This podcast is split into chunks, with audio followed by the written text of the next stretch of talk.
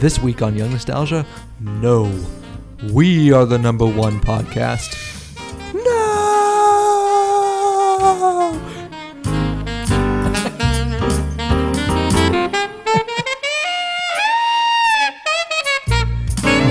Welcome back to the number one podcast in the entirety of uh, the known flat Earth charted society. Thank you so much for joining us. I'm Nolan. As always, Ben is beside me, and this week we're on episode 96. Dude, we are creeping up to 100, and it's kind of nuts.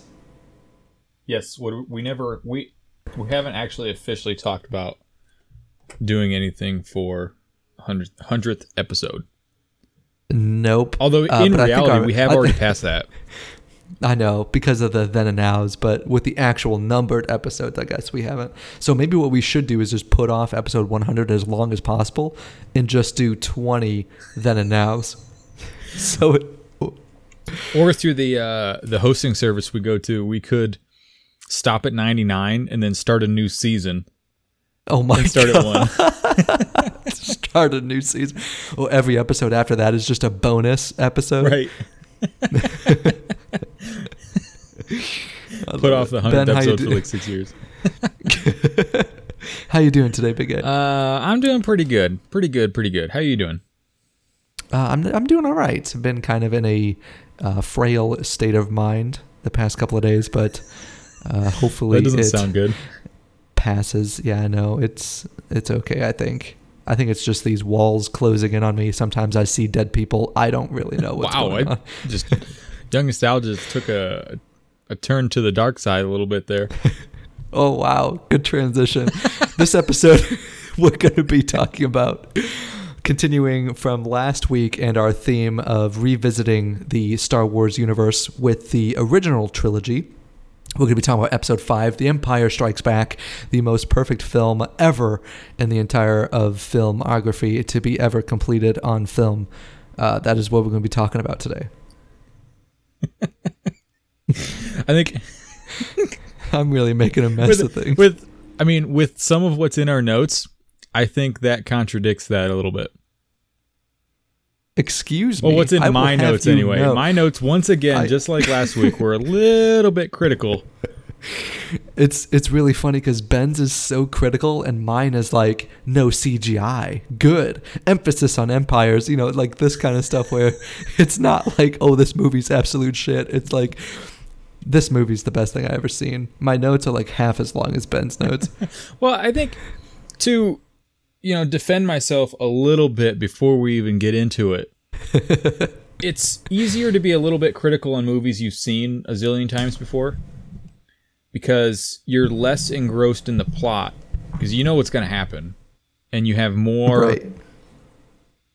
more time and energy to focus on the minor details and stuff. Like you you can just tell by the speech what's going on that you can tell what's happening. You can be looking at the background or minor Mm-hmm. details and that sort of stuff. Right. Right. I'm with you. I guess I guess I'll accept that as a defense. is that an acceptable defense? it's all right. Okay. It, it it's admissible in court. Admissible. Uh, there is one thing I need to get on my soapbox about, and that is the unreliability of USPS tracking systems. wow, that was a 180 degree turn right there. Unless you like ordered something Star Wars related and it got lost in the mail. it's unrelated. like, what did that bring up? I think I think that's just part of my bad mood. You know, there's something important to me coming, so I ordered Notes on a Conditional Form by my favorite band, the 1975. It's on vinyl, and it has shipped. But it keeps on saying, like the last time was alert, delivery location unaccessible.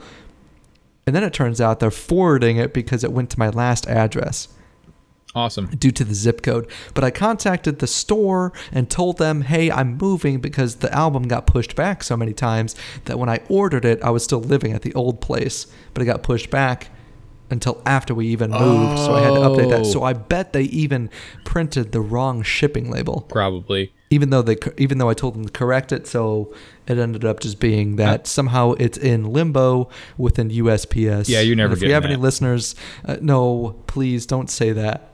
Don't say that.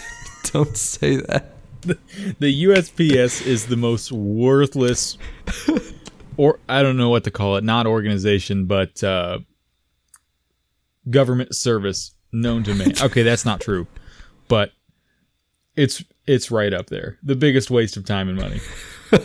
and you know what? If there's any postal service listener workers listening right now, get your act together. Give us an email at youngnostalgiapod Fight at me. gmail.com. See, uh, I want to see, I want to see an on-air fight between Ben and the USPS postal worker. Just the worst. Okay. Well, that tur- that took a turn for the worse. Uh, I was just wanted to, you know, okay, okay. Let's get it to episode ninety six, all about the Empire Strikes Back and our modern day feelings about this timeless classic. That worked out pretty good. That was a pretty good saying. It was. Write that down. Okay, Write you gonna that down. copyright that? Yeah.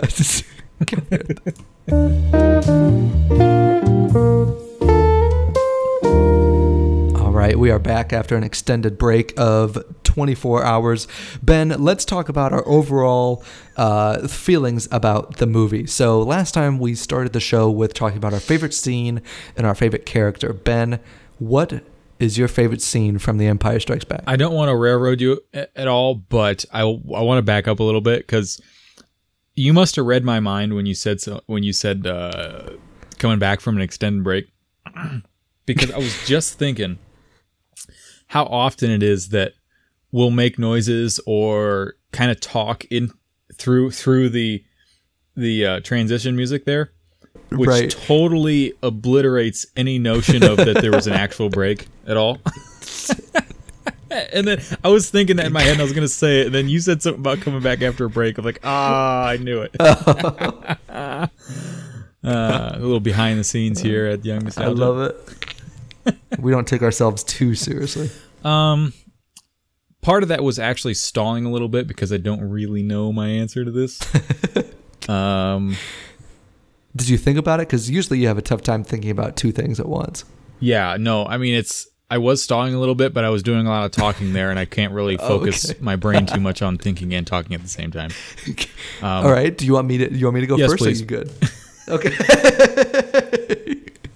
okay. All right.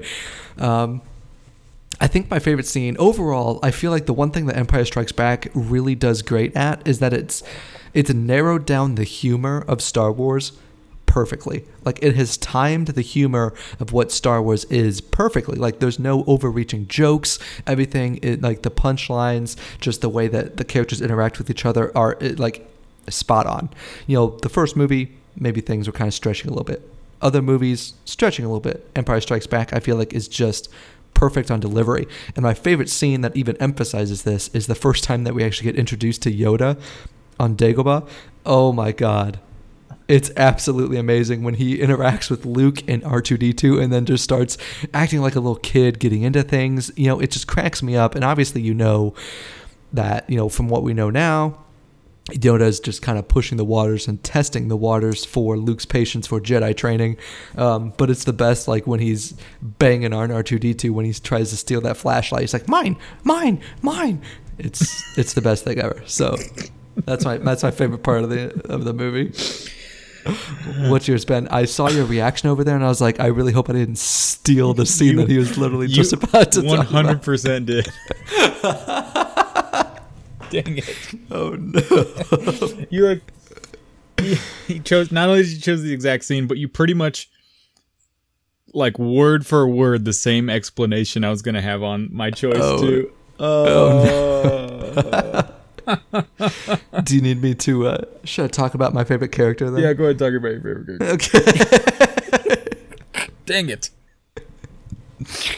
Okay. Uh, I think my favorite character He's gonna choose the same um, throughout mine again. throughout all of this is uh, is actually C3PO. I really enjoyed C3PO's um, engagement, especially like since you know part like almost a third to a half of the movie he's kind of incapacitated. But I feel like he's the one that really brings everyone together in terms of humor and then kind of rationality and kind of leading into certain scenarios. Um, the cool thing is, is just the cohesiveness of the entirety of this movie.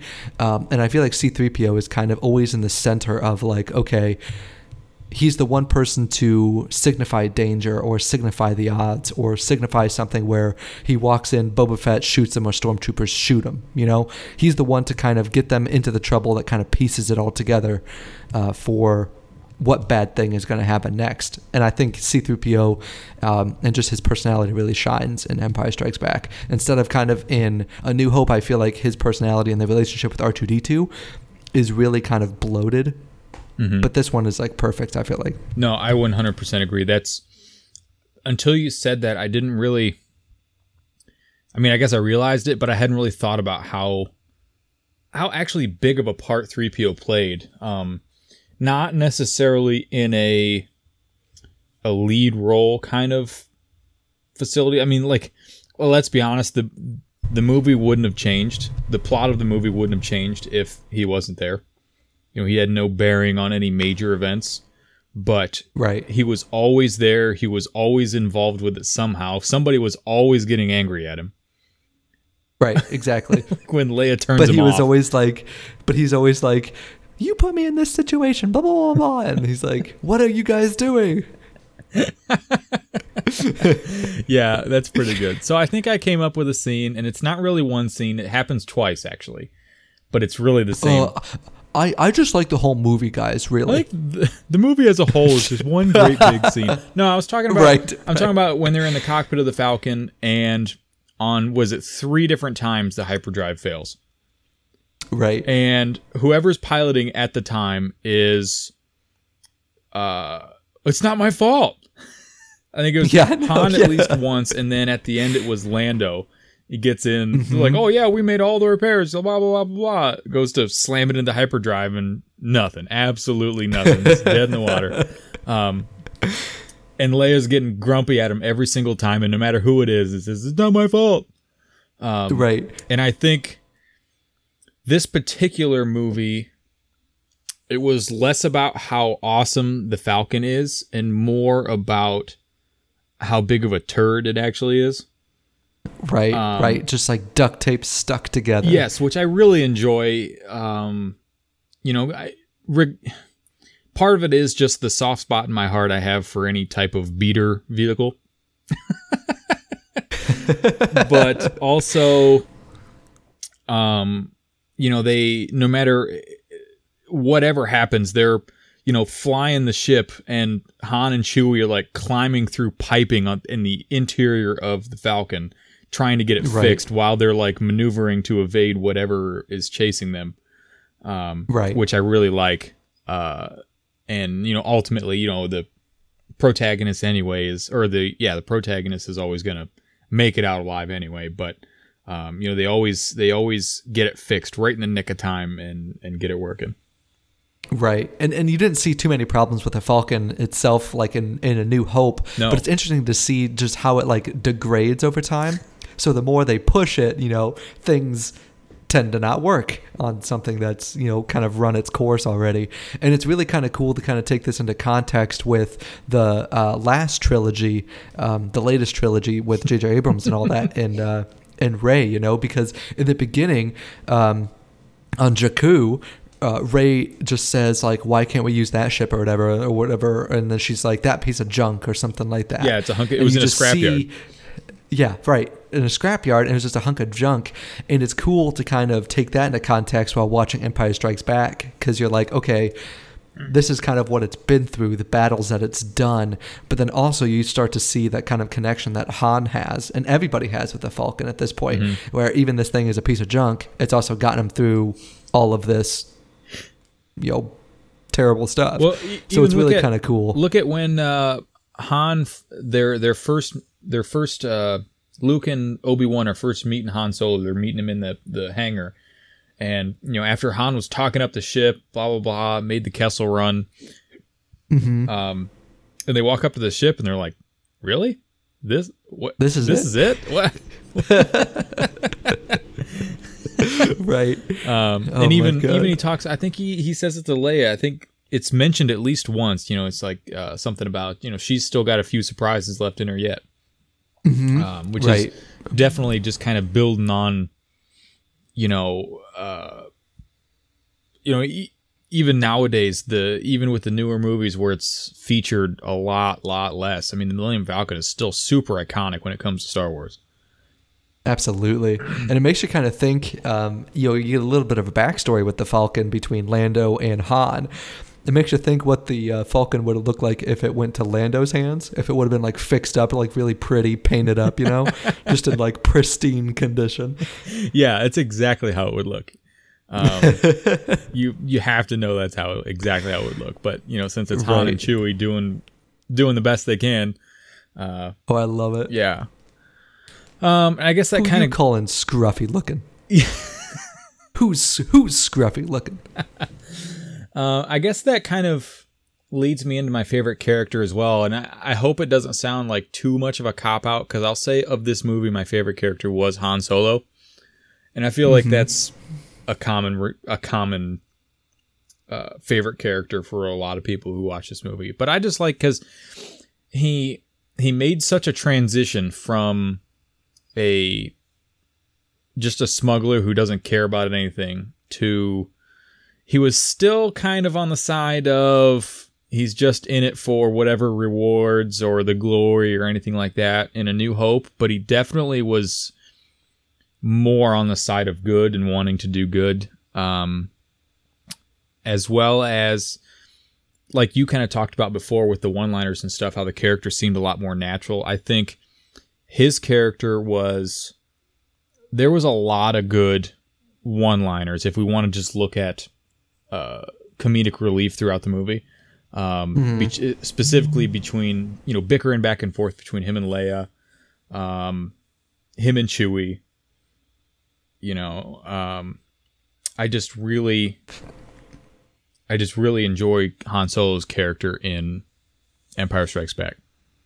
Right. And I think that's totally understandable and agreeable because I remember if you go way back to, I don't know, episode two or something of Young Nostalgia, we even talked about just Star Wars as a whole. And we talked about each individual's just favorite character mm-hmm. in general.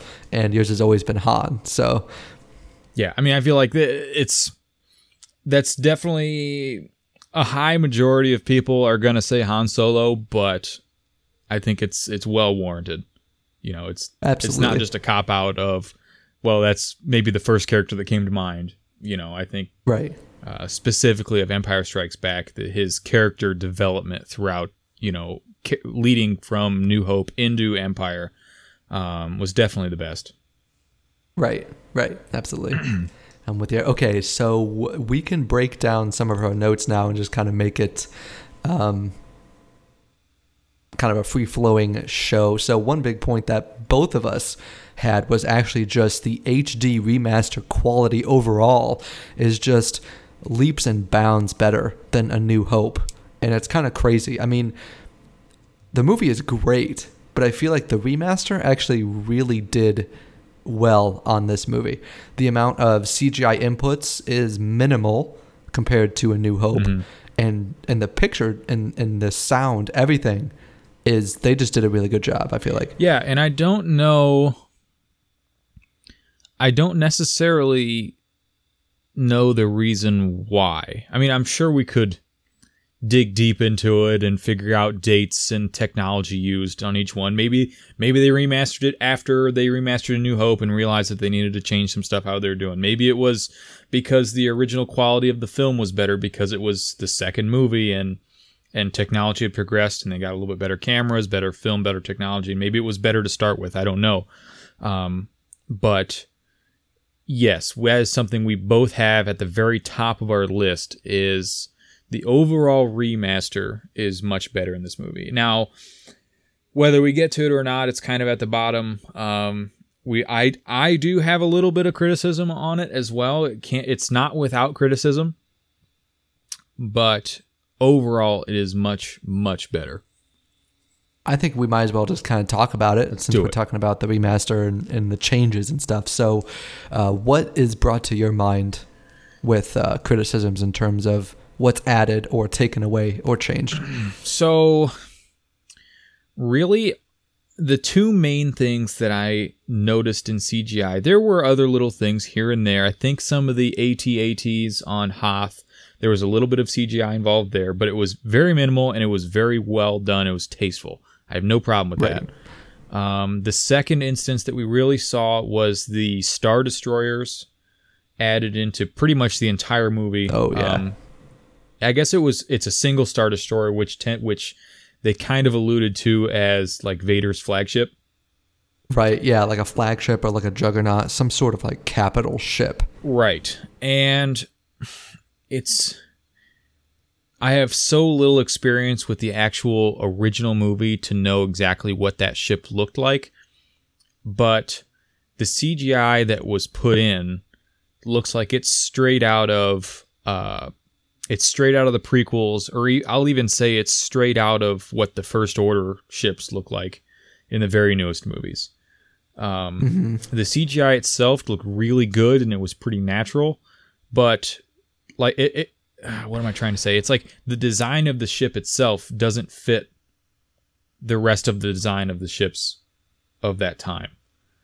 Right. Um, it's like huge, it's like blocky, and then even the lights on the ship are like this dark blue, and they just don't fit in with all the other regular Star Destroyers. And it's just this big eye, uh, like eyesore almost. Right, because the rest of the rest of the ships are all uh it's a very very light gray bordering on white.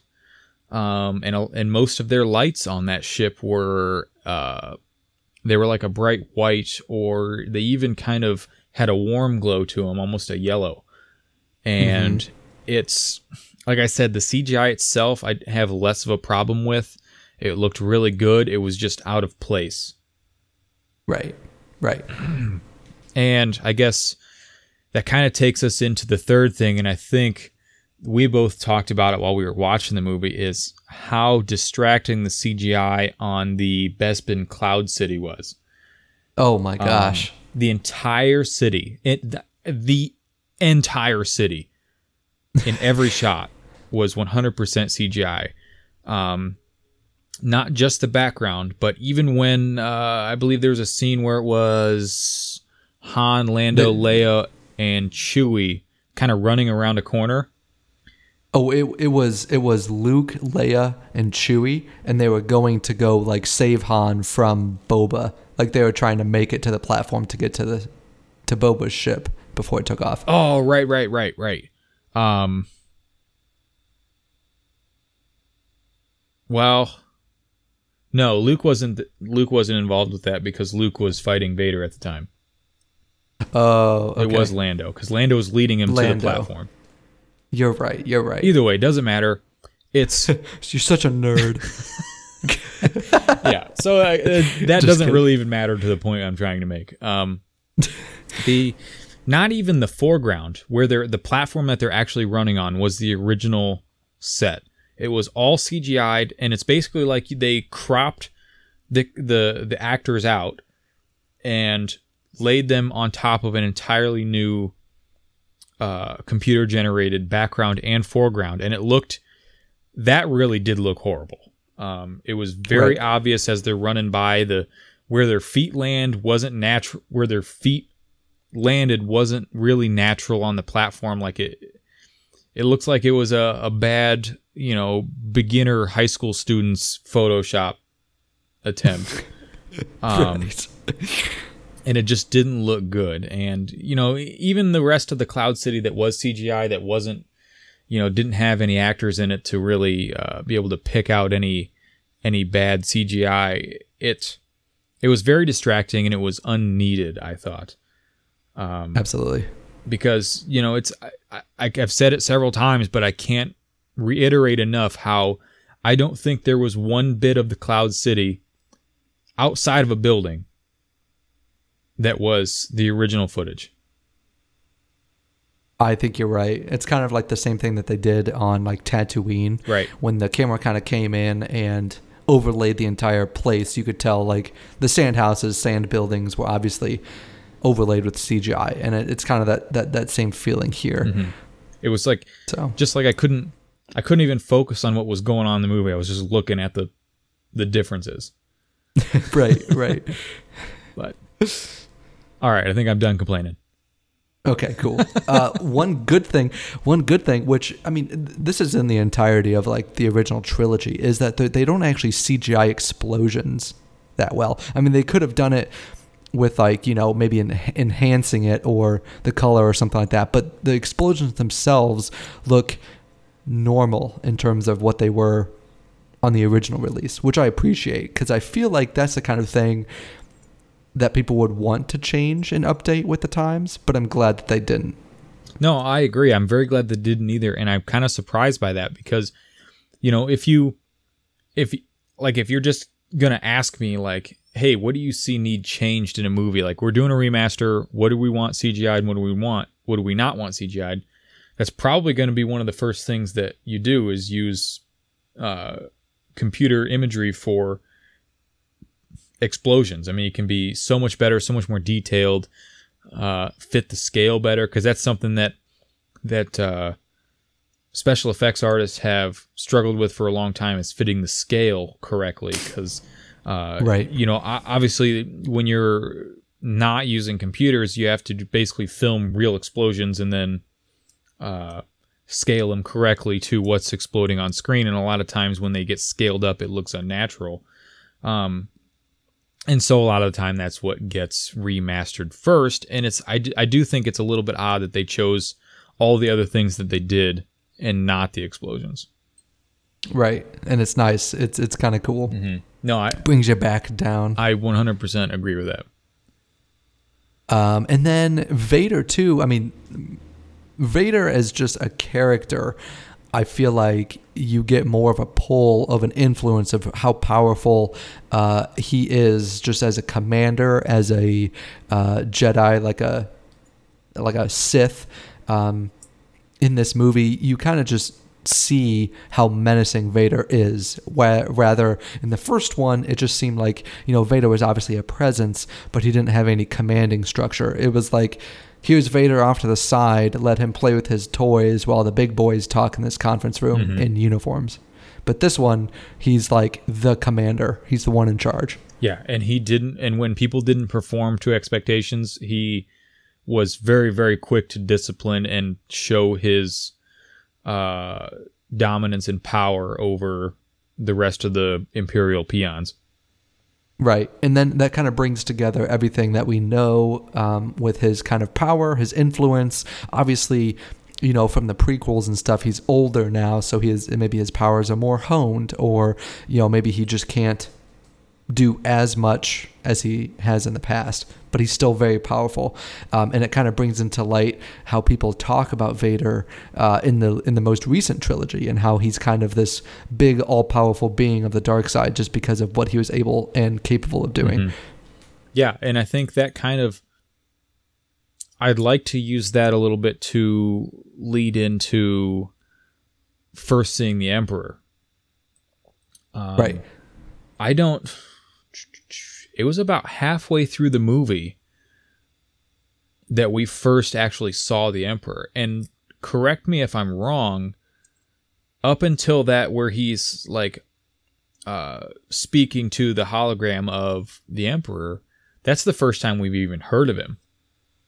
Honestly, yeah. I, from from what I remember, yeah. I mean, it was called. They've always been called the Empire, but never have we really known the uh, top of the top of the tree. You know, we've never known who's on top of the heap of of of uh, commanding all of this. Right, and there there wasn't even any mention at all. Like if you're watching these movies for the first time, your first thought would be Vader is the ultimate leader of the Empire and the dark side. Um, right. And there's absolutely no reference at all to the Emperor or that Vader is actually still an apprentice. Right. Yeah. Because Vader, like, you just take him as a separate entity out of everything. Mm-hmm. Exactly. Yeah. And it's, and I don't think, and that's, that's not really even alluded to too much in this movie in Empire at all. Um, you know, we see that there's definitely a more, you know, we see Vader has a superior commanding official. Um, mm-hmm. But it's still not really talked about that Vader is still uh, Emperor Palpatine's apprentice.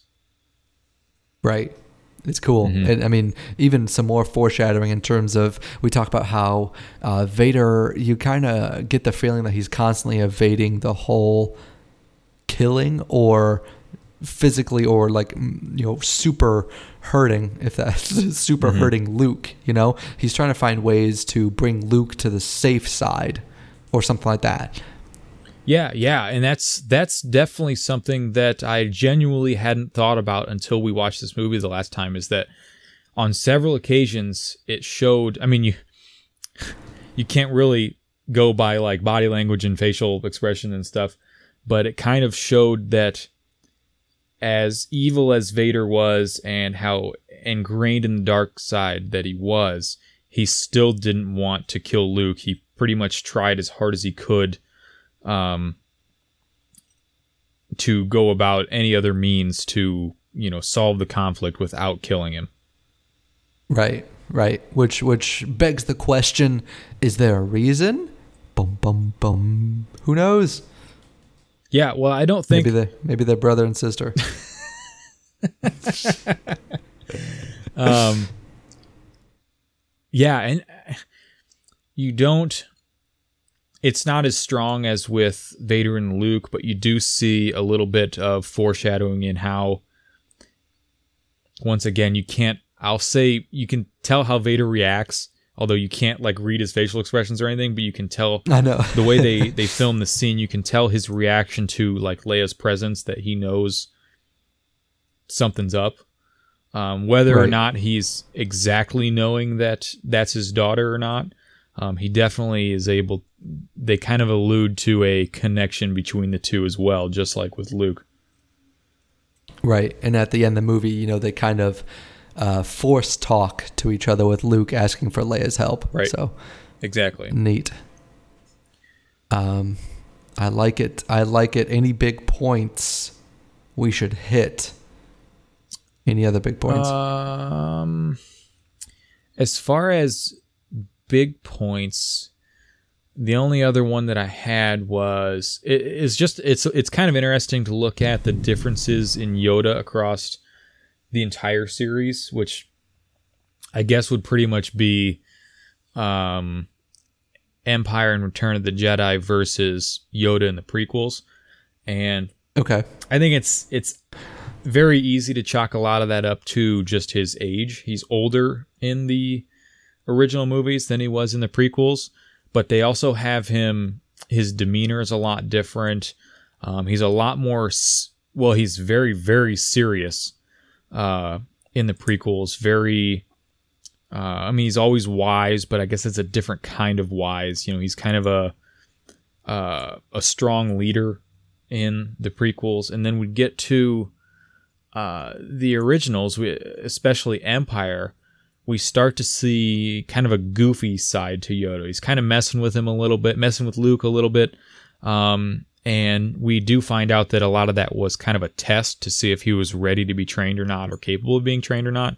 But we just see kind of a a genuine goofiness to Yoda, almost like he's almost kind of like they were alluding to. He's like a, a senile old man Right. Um, right. because he did talk about you know he's trained Jedi for 800 years. Right. And then here he is, and you. It's almost like hard to take him seriously and all this stuff, but. And uh, you know, but it's it's weird how they ground you in the fact that it's like Yoda has his ways almost, you know. Right. Yeah, yeah, It's crazy. and it's you know we I, i'm trying not to drag other movies too far into this because we're we're kind of been trying to focus on a single movie but i do when we were watching this i thought it was interesting to look at yoda's reaction to both luke and anakin um obviously anakin the movie was laid made afterwards, but that actually happened chronologically first. Yoda was against training either one of them Mm-hmm. um, because they were too old. Uh, something bad. They have they're too strong-willed to change. Um, too easy to go to the dark side, and and by the time he's saying no to Luke, not only is Luke older, but he's also uh, the Jedi Order has gone down the road before with Anakin being trained, getting super powerful, and then ultimately turning to the dark side.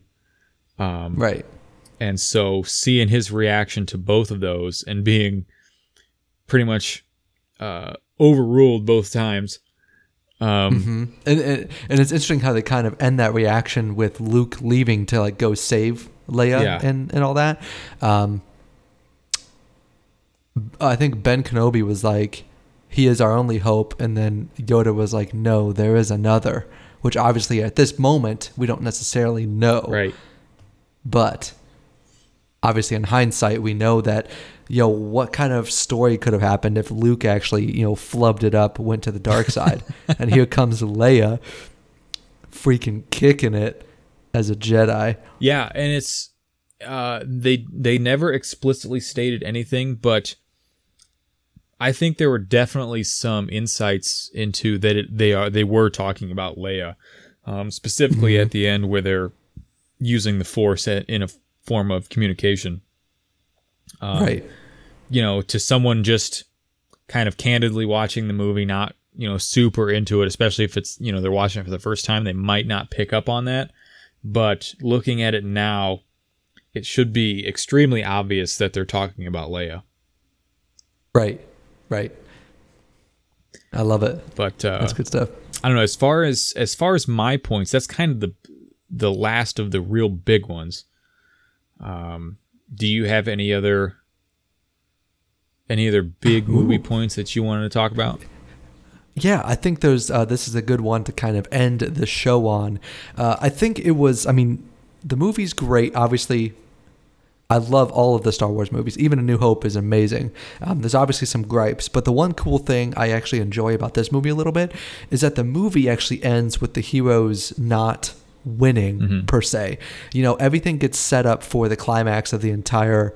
Um, Star Wars universe at this point, with like Han's frozen, taken away. Um, uh, Luke is down for the count for a little bit as his arm got chopped off. Uh, Leia doesn't necessarily know what to do at this point. They're just kind of waiting to see if anything can come about and where to go. Um, and it's interesting to, for them to be kind of like down and out at the end of this movie because then it just makes people wonder like okay now we know this big news that luke and vader are connected but you know what is vader planning we don't know what happened to the empire after luke uh, fell off um, and then got rescued again like we don't know and it's going to be just interesting to see the next chapter Yeah, yeah, and it's that is a format even for a series um, like Star Wars. That is a format that we don't see very often. Um, there is normally always some sort of resolution at the end of a movie, even if it is part of a series. Um, you know, they might to carry it over into the next one. They might kind of put a cliffhanger at the end. Um, but having it having it leave the movie like it did you know like like you said we lost han um, he's frozen we don't know what's going to happen to him uh, luke being pretty critically injured uh, and pretty much the entire rebel alliance uh, kind of waiting for someone to make the first move uh, Right. that is I really can't think of any other movies right now off the top of my head that would leave a movie hanging that much. Right, right, and and they just do a perfect job. I mean, the whole thing is just it's tied up, but it's not. It's it's awesome. Yeah, yeah, because there's a fine line there. There's a fine line between, uh, you know, leaving it open too much to where it seems like they just took a really long movie and cut it in half, um, right, right, and wrapping it up too much, and you know, people won't won't be really really eager to see the next one, um, or or that it isn't a continuation of the same story. right. um, which is really what they're trying to do. Because I mean, you look at all three movies, and they have they do have a rise and multiple rises and falls in the plots, but for the most part, it's one single story. It's telling you know it's a story in three parts. Right. Exactly. It's perfect. I love it. Thank you so much. Anything else, big guy? You think we good? No, I think we're good. We're coming up on a good stopping point. Uh, coming up on the end of a normal show length, so uh, I think we did good. Perfect. Thank you guys so much. You are the man, Ben. This was episode 96, all about The Empire Strikes Back and our modern day retrospective of that movie. What we love about it, as always, um, uh, in terms of the Star Wars universe. Next week, we're going to finish up this small little series celebrating the 40th anniversary of, ap- of actually Empire Strikes Back, which is about five days ago on the 21st. I do believe it was released back in 1980 I believe that is right. in theaters.